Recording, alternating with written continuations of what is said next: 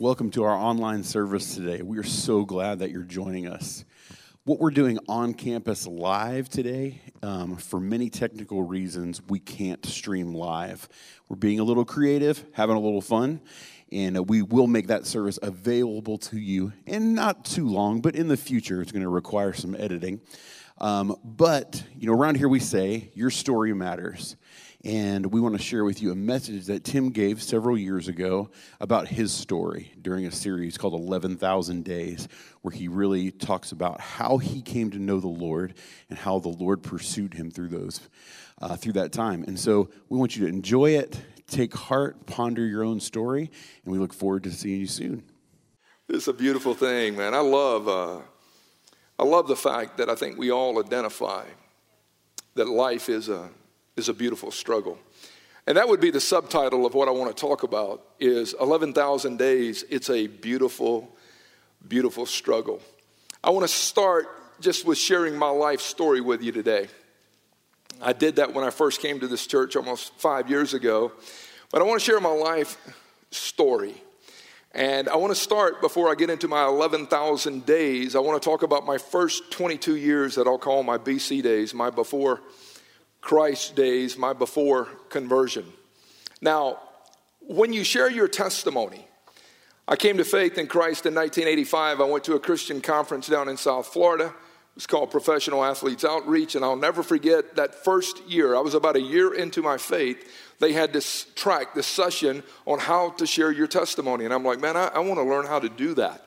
So the guy basically looked at us and said, when you share a testimony, you always emphasize three things. You talk about your life before you met Christ. You talk about how you came to faith in Christ. And then you share how Christ has changed you since coming to faith in Him. Well, that, that, that's really good because every person that sits here who has repented and who has come to authentic faith in Christ has a BC story, has a, this encounter with Christ story, and you should have more than just you walked an aisle and prayed a prayer. There should be some transformational things that have happened in your journey. My life before Christ, I grew up down in Newnan. I was born and raised in Newnan, Georgia. Graduated from high school in 1980. As a young boy growing up, I was the oldest of three kids mom and dad, Earl and Glenda Fay. Yeah, they had me in December of 1962. Two years later, my sister Christy was born, and then nine and a half years later, the mistake, I mean, my brother Adam was born. I grew up in a family, my mom and dad really, really loved me. My mom and dad really uh, provided for me. Uh, there was never a day in my life that I didn't feel loved by my parents. Your story may be different, uh, different th- uh, than that, but I was really from, from the time I can remember back, I really knew I was loved. My dad had finished the eighth grade. My dad did drywall for a living. He was the oldest of six, and uh, his dad struggled with alcohol and gambling. And so by the time my dad finishes the eighth grade, he goes to work doing drywall. If you've ever done drywall work, it's not an easy profession, hanging sheetrock and mudding drywall and sanding drywall. That's what I did as a young boy growing up. That's what put food on the table. My mom finished the 10th grade, and so my mom stayed at home to start off with, and then as the kids got a little older, she eventually got a job and she worked in an elementary school as a lunchroom lady. 1980, I graduated from high school. I was the oldest of all the cash gene pool, if you will. I was the first cash to graduate from high school. The bar was not really set that high. I've shared with you that I was in the third of the class that made the upper two thirds possible. You've heard me say I graduated from college eventually in three terms Carter, Reagan, and Bush. It took me 10 years. But I had an incredible childhood. When I was a young boy, based on my dad's love for sports and athletics, and based on my love for sports and athletics, I started playing basketball and baseball as a young kid. And I really loved to compete, and I, I would go out and shoot basketball every day. Basketball was my favorite sport. Uh, I'm white and can't jump real high. And so I found out that throwing a baseball was probably a better fit. Antonio, you're six foot ten, brother. I didn't want to bang up against you. I mean, I, that wouldn't have been fun for either one of us. It would have been a mismatch. But I, I really found myself uh, getting identity out of the game of baseball. As a little leaguer, I mean, I was always on all star teams, and we played for the Little League State Championship, and different things happened.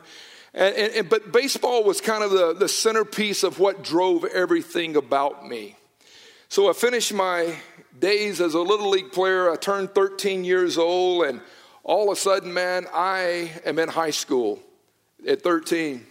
Yeah, at, at 13, I was in high school. Uh, why I started the school so young, I don't know. But when I graduated my senior year, I started as a 16 year old that turned 17 year old uh, in December. I was really one of the youngest kids in our class. But as I look back as a 13 year old, a lot of things started to change in my journey. I wrote a piece a while back that I call my teenage struggle. I want to share that with you. I couldn't wait to become a teenager. To me, it meant freedom, hanging with your friends, a later curfew. It meant that you were about to have hair on your body.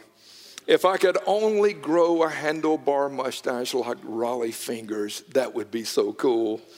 It meant high school sports, it meant getting introduced to, well, a lot of interesting stuff. Shortly after turning 13, two pivotal events took place in my life. They happened within only a few months of each other. The first was early summer 1976. I was hanging out with my uncle one day when he introduced me to girly magazines, porn, penthouse, Playboy, Hustler. I'd never seen anything like this. I didn't even know this type of literature existed in the same world in which I lived. These images are so difficult to erase from the mind. The second thing happened later that summer. My dad had got me a membership at a gym in town. The guy that owned the fitness center, one day after I worked out, he looked at me and said, If you were to die today and stand before God, where would you spend your eternity? I was a head scratcher. The thought of dying was scary. Eternity, what is that? How long is it? He then shared something called the Romans Road. These are verses out of the book of Romans in the Bible. He shared with me that I was a sinner, meaning that I was really screwed up and I had done a lot of things wrong. He told me I was not righteous, had never been righteous, that there was only one person who was righteous, it was Jesus Christ. He told me that because of my sin, I would eventually die. I didn't want to die, I didn't even want to think about death. He then told me he had good news, something positive to share. He said that God loved me in spite of me, and Jesus died for my sin problem. I had no clue what all this meant. He then looked at me and said I needed to confess that Jesus Christ is Lord so that I wouldn't go to hell when I died. So there I was, 13 years old. I had gone to this gym to work out, and I find myself sitting in a chair, just worked over, ambushed. Then the question came Don't you want to pray this prayer so you can go to heaven? Because if you don't, you realize if you were to die on your bike riding home today, you would go to hell. 13 years old, I'm confused, I'm baffled, I'm frightened. Again, the question came Don't you want to spend your eternity with God? So I prayed with this guy a prayer Jesus, I know I'm a sinner. Please come into my heart, save me.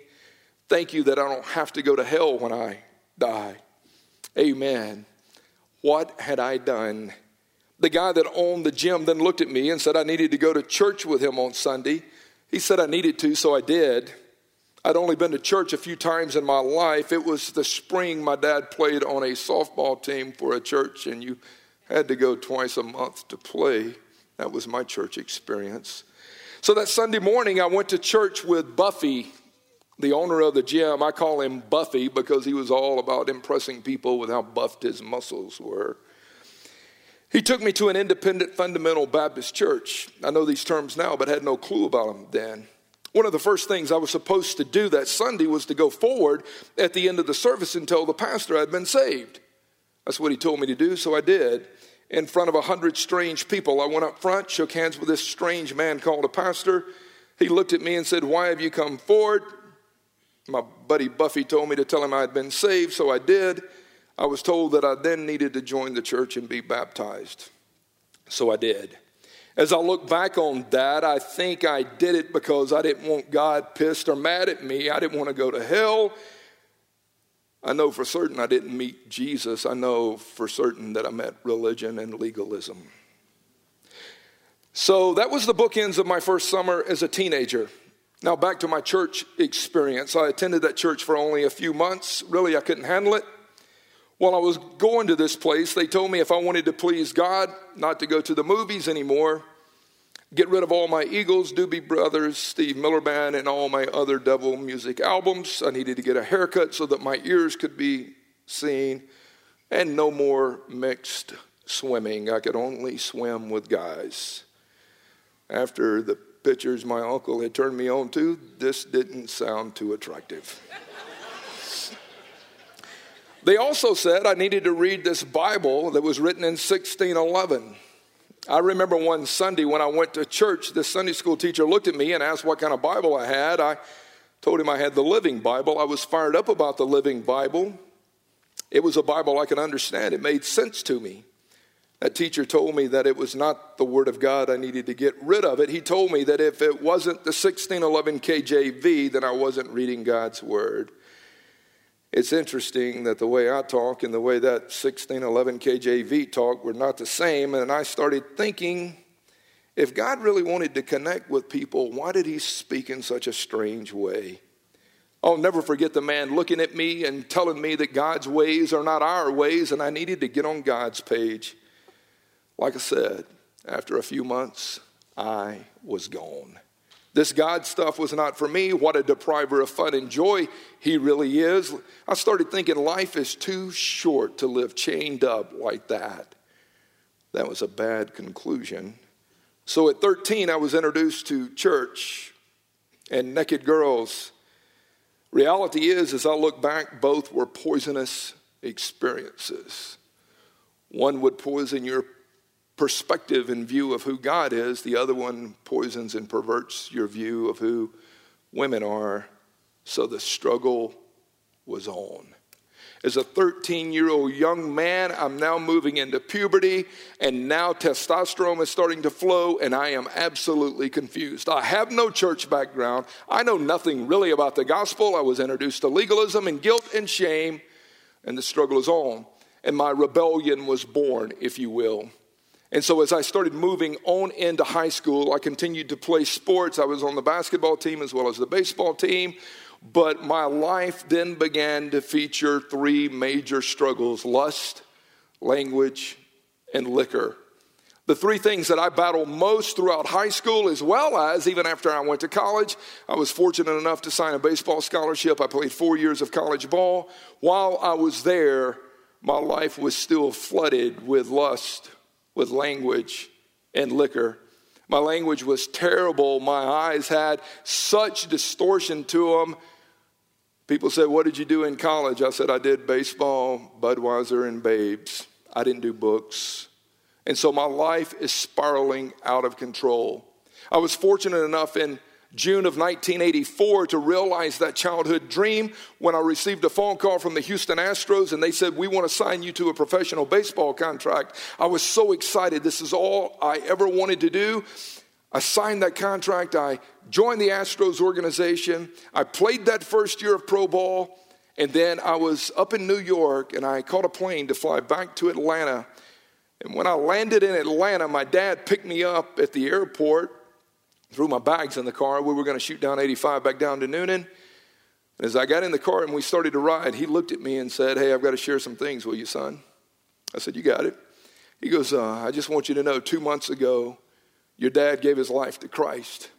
And your dad is radically changed now. So all your hell raising and drinking and coming home about halfway hammered with your language and all this stuff, son, it's not going to work. I didn't know what that meant. I knew that I couldn't change who I was, what I had been doing, where I was at. I was still living in major sin with lust, with bad language, and with liquor. I, I, I, went to play ball the following spring, 1985. I go to my first ever Major League spring training. They had the greats of Nolan Ryan, Jose Cruz, a bunch of these stud players in that day. I was able to share that complex with the Astros. I'm there. I'm so fired up about being a pro player.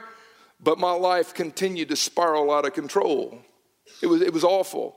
Well, as the season starts that year, my friend Jeff, my best buddy from high school, Buck Hannon, he died about two years ago. But Jeff wrote me a handwritten note. We didn't have fax machines and emails and texts all back then. Jeff, he sent me a handwritten note, and in his letter, he just said, Man, I just want you to know I love you, buddy. I'm thinking about you. I just want you to know that just a couple of months back, man, I surrendered my life to Christ. And I just want to tell you how good God is. I want you to know He loves you, buddy, and I'm praying for you. So I get home. I have my first elbow surgery in August of 85. I'm rehabbing my arm. I'm trying to see if I can get my arm back in gear. I go out with my buddy Tommy one night. We shoot down to a bar and we get pretty hammered. I dropped Tommy off at his car. I remember driving in my little Mazda pickup truck down 85, coming back to Newnan from LaGrange. And while I'm driving, I'm just flooded with shame and guilt and misery. And I took that 12 ounce can of Budweiser and I slammed it on the pavement. And I remember just looking up into the sky, going, What is going on with me? I'm one of the most miserable people deep down inside I know. People are applauding me saying, You're a professional ball player, and man, you got all your college paid for, and look at where you're at. You're, you're doing so well. But deep down inside, I'm like, Man, I am so disturbed. I went to bed that night, woke up the next morning, still buzzed with a hangover. My mom woke me up and she said, Hey, Jeff is on the phone. He wants to talk to you. It was a Sunday morning. I'll never forget. I went in and grabbed the phone. I'm like, Jeff, what's up, bud? He goes, Are you going to go to church with me today? I said, I'll go to church with you today. I walked into church that morning and I'm still reeking alcohol. And I remember sitting there, and as this choir and praise team was singing, The Lord is my light, my, salva- my salvation. Whom shall I fear? I'm sitting there going, I have no light, I have no salvation, I have tons of fear. The pastor shared the gospel that God loved me and God really did care about me. And it was that morning as I sat there, tears began to flood my face, and I'm like, I need help. I need to be saved from me. I'm, leaving, I'm living a lethal lifestyle, man. Something's got to change. And in October of 85, 11,000 days ago, I fell on my face, face and I cried out, Jesus, save me. Please come into my life. I don't want religion. I don't want anything. I just want to know you. Walter, this dude who was in the church, a former acid and mushroomer and just a party freak himself, had come to faith about five years before that. And Walter comes down while I'm praying, never had met the guy, seen the guy. He puts his arm around me.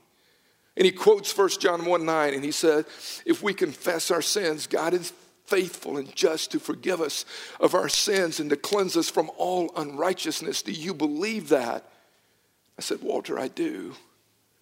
I, I, I do. And he said, Well, just confess it and let it go. God really loves you. And I did. And my life radically started changing then. I, I, then knew that the Holy Spirit was residing inside my soul. It was like this awakening moment that I had really encountered Christ. I didn't want anything from Him, I just wanted to know Him. I didn't want to jump through any more of the religious hoops, I didn't want to play any legalistic traps. I just wanted to know Him. So Walter says, Let's me and you start to hang out. And I said, let's do it. And, and, the first time I'm with Walter, he takes this piece of paper and he writes this big R on it. And he said, let me tell you what we're going to do. We're going to read and we're going to research and we're going to remember. We're going to read the word, we're going to research the word, we're going to remember the word. He challenged me to memorize scripture. I didn't know anything about the Bible. I didn't know the book of Job from the book of Job. I didn't know how to pronounce certain things. I had no clue. And that guy introduced me to the word. I wrote a poetic piece a while back that I titled The Dog. Born in the winter of 62. What was his purpose? He had no clue. Who he was, no one knows. Aimlessly drifting through life, he goes. A sooner, a mud, a misfit at best, confused and uncertain, searching for rest. Longing for meaning, for reason, real life, chasing a ball, he wallowed in strife. Destined for failure like all other hounds, there's no need for dreaming, was the echoing sound. Then one day, as he wandered the street, the king reached down and he fell at his feet. With compassionate eyes and carrying his hands, the dog was told of a promising land. He thought the story was too good to be true. He wept with joy as his heart was made new. I'll take you with me. You will be my treasure. Together for life, experience my pleasure. Rescued and ransomed, a gift that was free the dog's name is no secret. The dog is me. I am totally blown away. 11,000 days later, of thinking that the King of all glory would reach down and interrupt and intercept and change a story like this. Man, I started getting into the Word. I started hanging with guys in worship and in prayer and in fellowship. I didn't know what to do, but I knew that I needed to watch my playgrounds, playmates, and my play toys. I needed new playmates. I needed some people that could help me grow. And so I started getting into the Word. I remember getting turned on to New Song. I, I, went back to play ball in 1986. I'm a new man. I couldn't wait to share my testimony. They already knew what a hellraiser I was in the locker room, but they're looking at me like, What happened to you? And I said, I met Jesus. I didn't know a lot. I didn't know the Romans road. I didn't know much outside of John 3:16. But what I did know was I was a new, different person, and they could see it too. I meet these guys in 1986 playing ball. My buddy Dave, my buddy Jeff, they were from Southern Cal. They had both come to faith about a year or two before that. They were a part of a Calvary Chapel uh, church movement out in California. I start hanging out with these guys. They're like, dude, let us turn you on to some worship stuff we're listening to. I'm like, cool. They turned me on to Terry Clark, Maranatha. I started listening to Terry Clark. Man, I love that music even to this day. God started using worship. All of a sudden, He started blowing me here and there into great relationships. I had some Baptist buddies.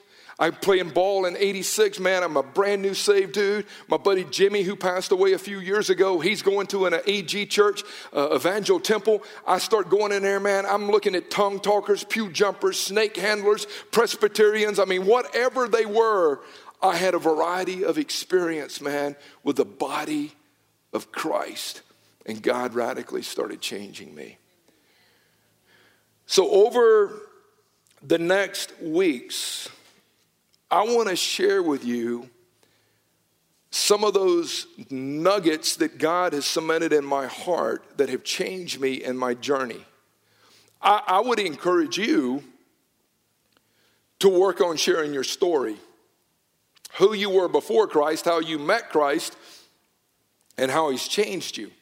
But I also would challenge you write down some of these timeless truths and some of these great nuggets that God has poured in your heart that you can pass on to your family and friends and loved ones.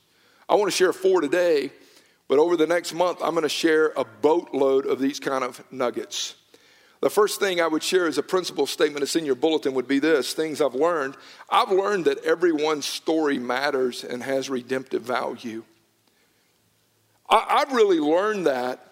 I've learned that if God can intercept a ragamuffin like me who is bent out of control and change me and start to transform me, He can do it for you. There, there's not a person in this room, not a person in this city, not a person in this county, not a person in this state, in this nation, in this world that cannot be changed. Their story can have redemptive value.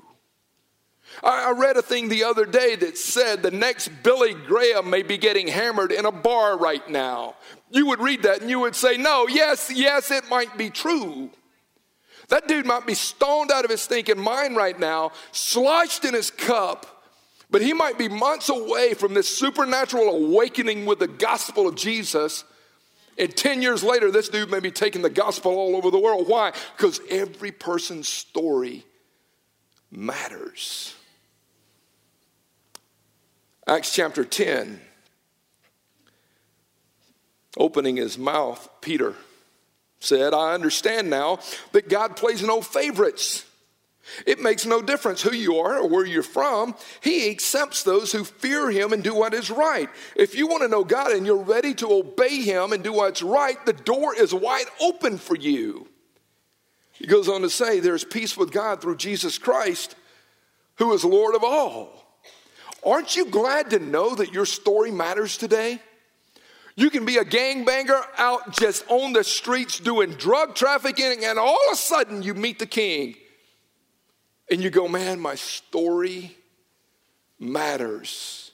Barb was talking to one of the girls in our church here recently, and she said, Barb, I got so hung, just strung out and hung out on meth. She goes, I went 28 days without sleeping. You would hear that. She sits here week after week. She's got her Bible, she's got her pen, she's got her journal. Why? Because her story got interrupted. Come on, anybody in here been ambushed by the gospel, not by religion, not by legalism, but by Jesus Christ? Your story matters. You're not an accident. You matter to God. Even before the universe was created, God was mindful of you. You are fearfully and wonderfully made. Again, if God had a wallet, your picture would be in it. God's nuts about you. God cares about you. And I'm telling you right now, if you started to believe that every day, if you woke up in the morning and looked in the mirror and said, Your story matters to the one who made you your story has redemptive value. Your story doesn't have to be lost in the shuffle anymore. God wants to use you as a donkey giving divinity a ride. He wants to use you. It would change your day. Come on. It would change your day. Your life has a purpose. Second thing would be this God is truly for me. Romans 8, one of my favorite chapters in the Bible. There's now no condemnation for those who are in Christ. Whom the Son sets free, he's free indeed. He goes on to say, if God is for us, who can really be against us? And then he says in verse 37 knowing all these things that you're more than a conqueror through Christ who loves you. Man, that right there was a life changer. Because shortly after coming to faith in Christ, I still empowered my past at times if, if it still mattered. And I would oftentimes run to God begging Him to forgive me over and over and over for the things that I'd done five and 10 and 20 years before. And God goes, hey, hey, hey, I've nailed that to the cross. My Son has redeemed you. I'm for you. Your past may insult you and scream that it's against you, but I'm for you. I have once and for all canceled out your debt. You're clean. Clean? Yes. You're not just forgiven, you're clean. You want to talk about changing a boy's perspective? I wasn't a man yet. I might have been 25, but I was still in stranded adolescence. I wasn't a man, but I started believing every day God is really for me. And if, if, if you write nothing else down all week, when you get up in the morning, I would just write down God is for Tim, Thomas, Kim, Kelly, Bobby, Shelly, Mike, Nick, come on. God is for me. Will that change your day? But, but, but, but, but, if you really start to believe that, that God is really for you, then when you meet Steve and Jeff and Scott and all those other people in your world, you have to stop and conclude that God is for him. God is for her. It's not God's will for any to perish. It's not God's will to see any eternally separated and damned. That person matters. It's going to change the way I talk to that person and talk about that person and how I deal with other people. Even the person that divorced you or the person that absolutely ripped you off years ago matters to God. Even the bonehead Islamic dude that goes in and shoots people up matters. He, he, he didn't repent, he didn't come to that faith and belief. But deep down inside, God made him in his image. God redeemed him with the same blood that I got, and God was desiring to fill him with the Holy Spirit. Every person matters. That messes with me. Third thing would be this Jesus plus nothing equals completion. Your story matters. God is really for you, but Jesus plus nothing equals completion, meaning you can't bring anything to the dance that makes God like you anymore. You can't sing the greatest song that would work other people. Boys, you, you, you don't bring anything to the dance. I don't bring anything to the dance. When Jesus cries out in John 19, it is finished.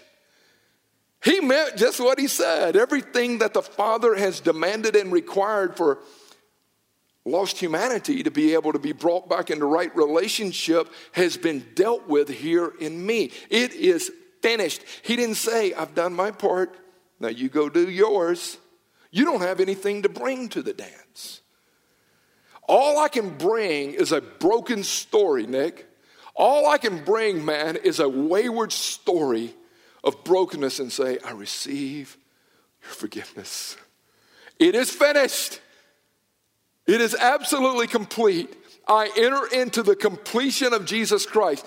That, thus, when Jesus says, I am the way, the truth, and the life, and no one's coming to the Father except through me, why could he make that statement? Because he was the only one to complete what the Father had demanded. The law didn't complete it, these other religious so called leaders didn't complete. There was only one that defeated death, hell, and the grave, and he goes, It's finished.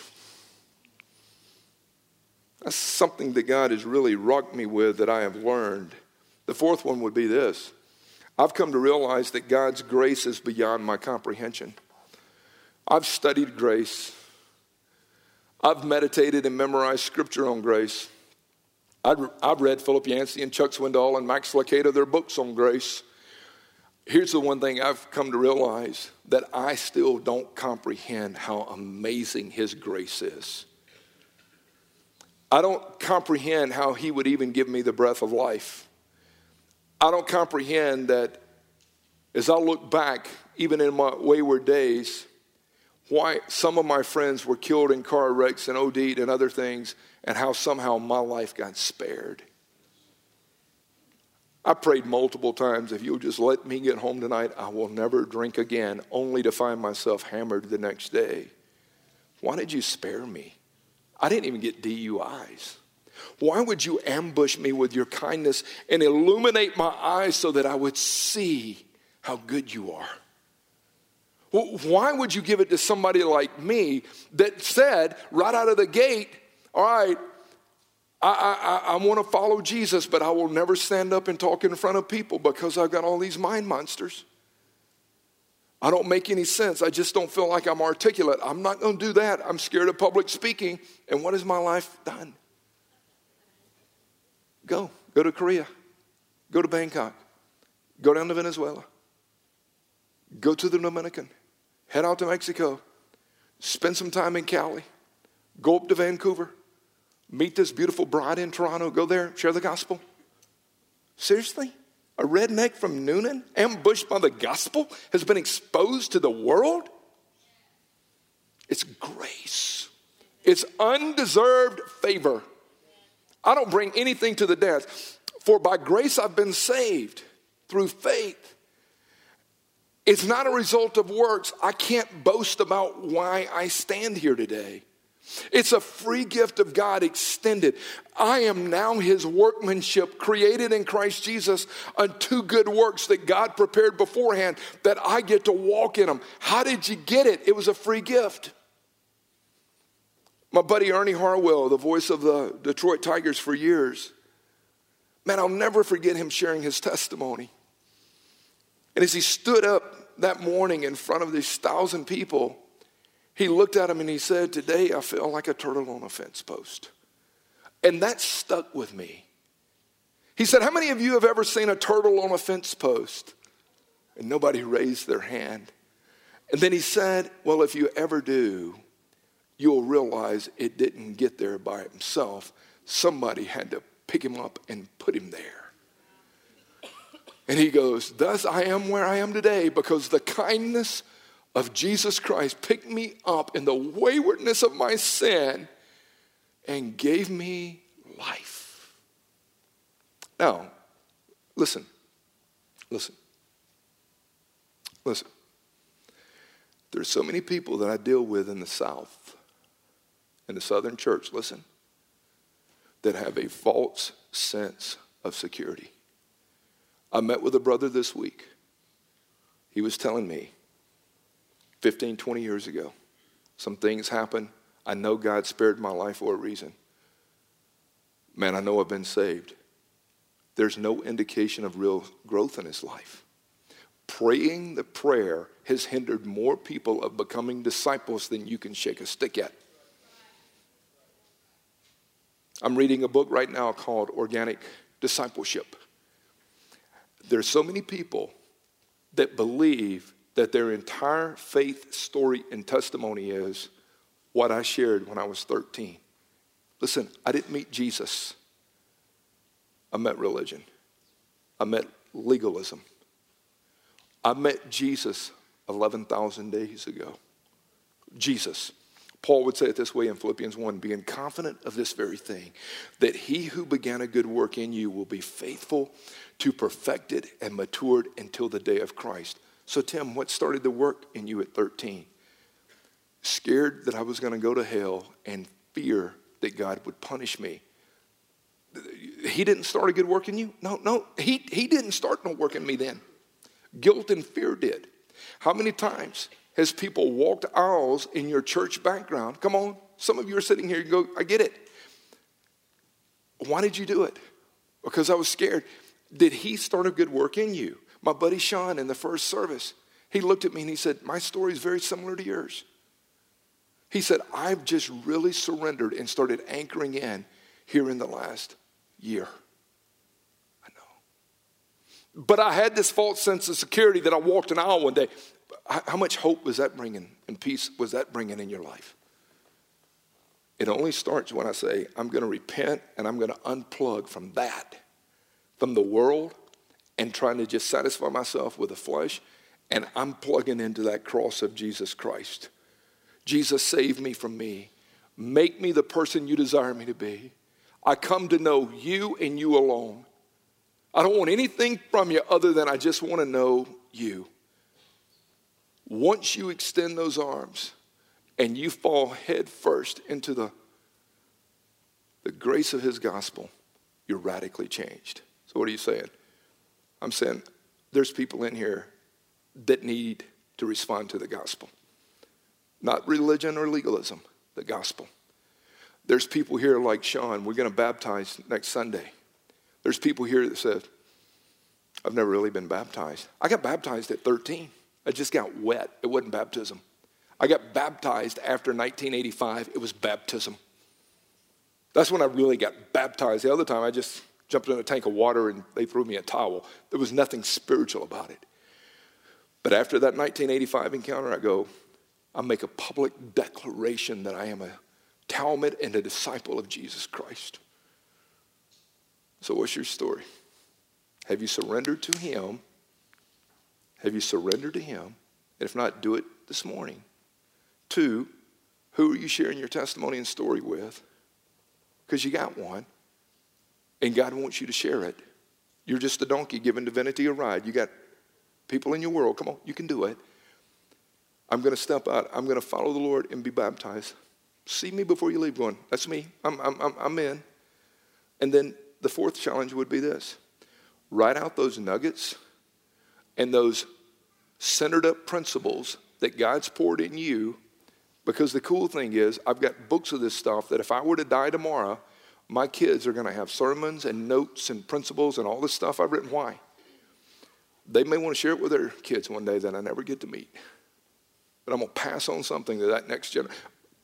Paul said, Timothy, the things you've heard from me in the presence of many other witnesses, entrust them to faithful men and women who will go out and share them with others. I just want to share things with you, believing that you're going to go out and entrust them to others.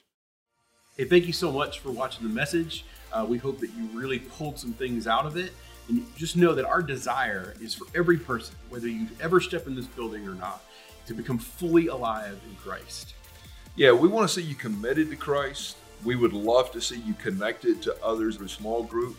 And we believe it's important to uh, become a contributing member to the body of Christ through uh, sharing your faith uh, as well as financially investing in the work of God. That's right. And so we pray that you're growing, that you're striving forward. There's so many resources on the website. You can watch past messages, your testimonies from people. We pray that you utilize those. And we hope to see you on a Sunday morning. Hey, make it a great day and enjoy uh, the abundant life in Christ.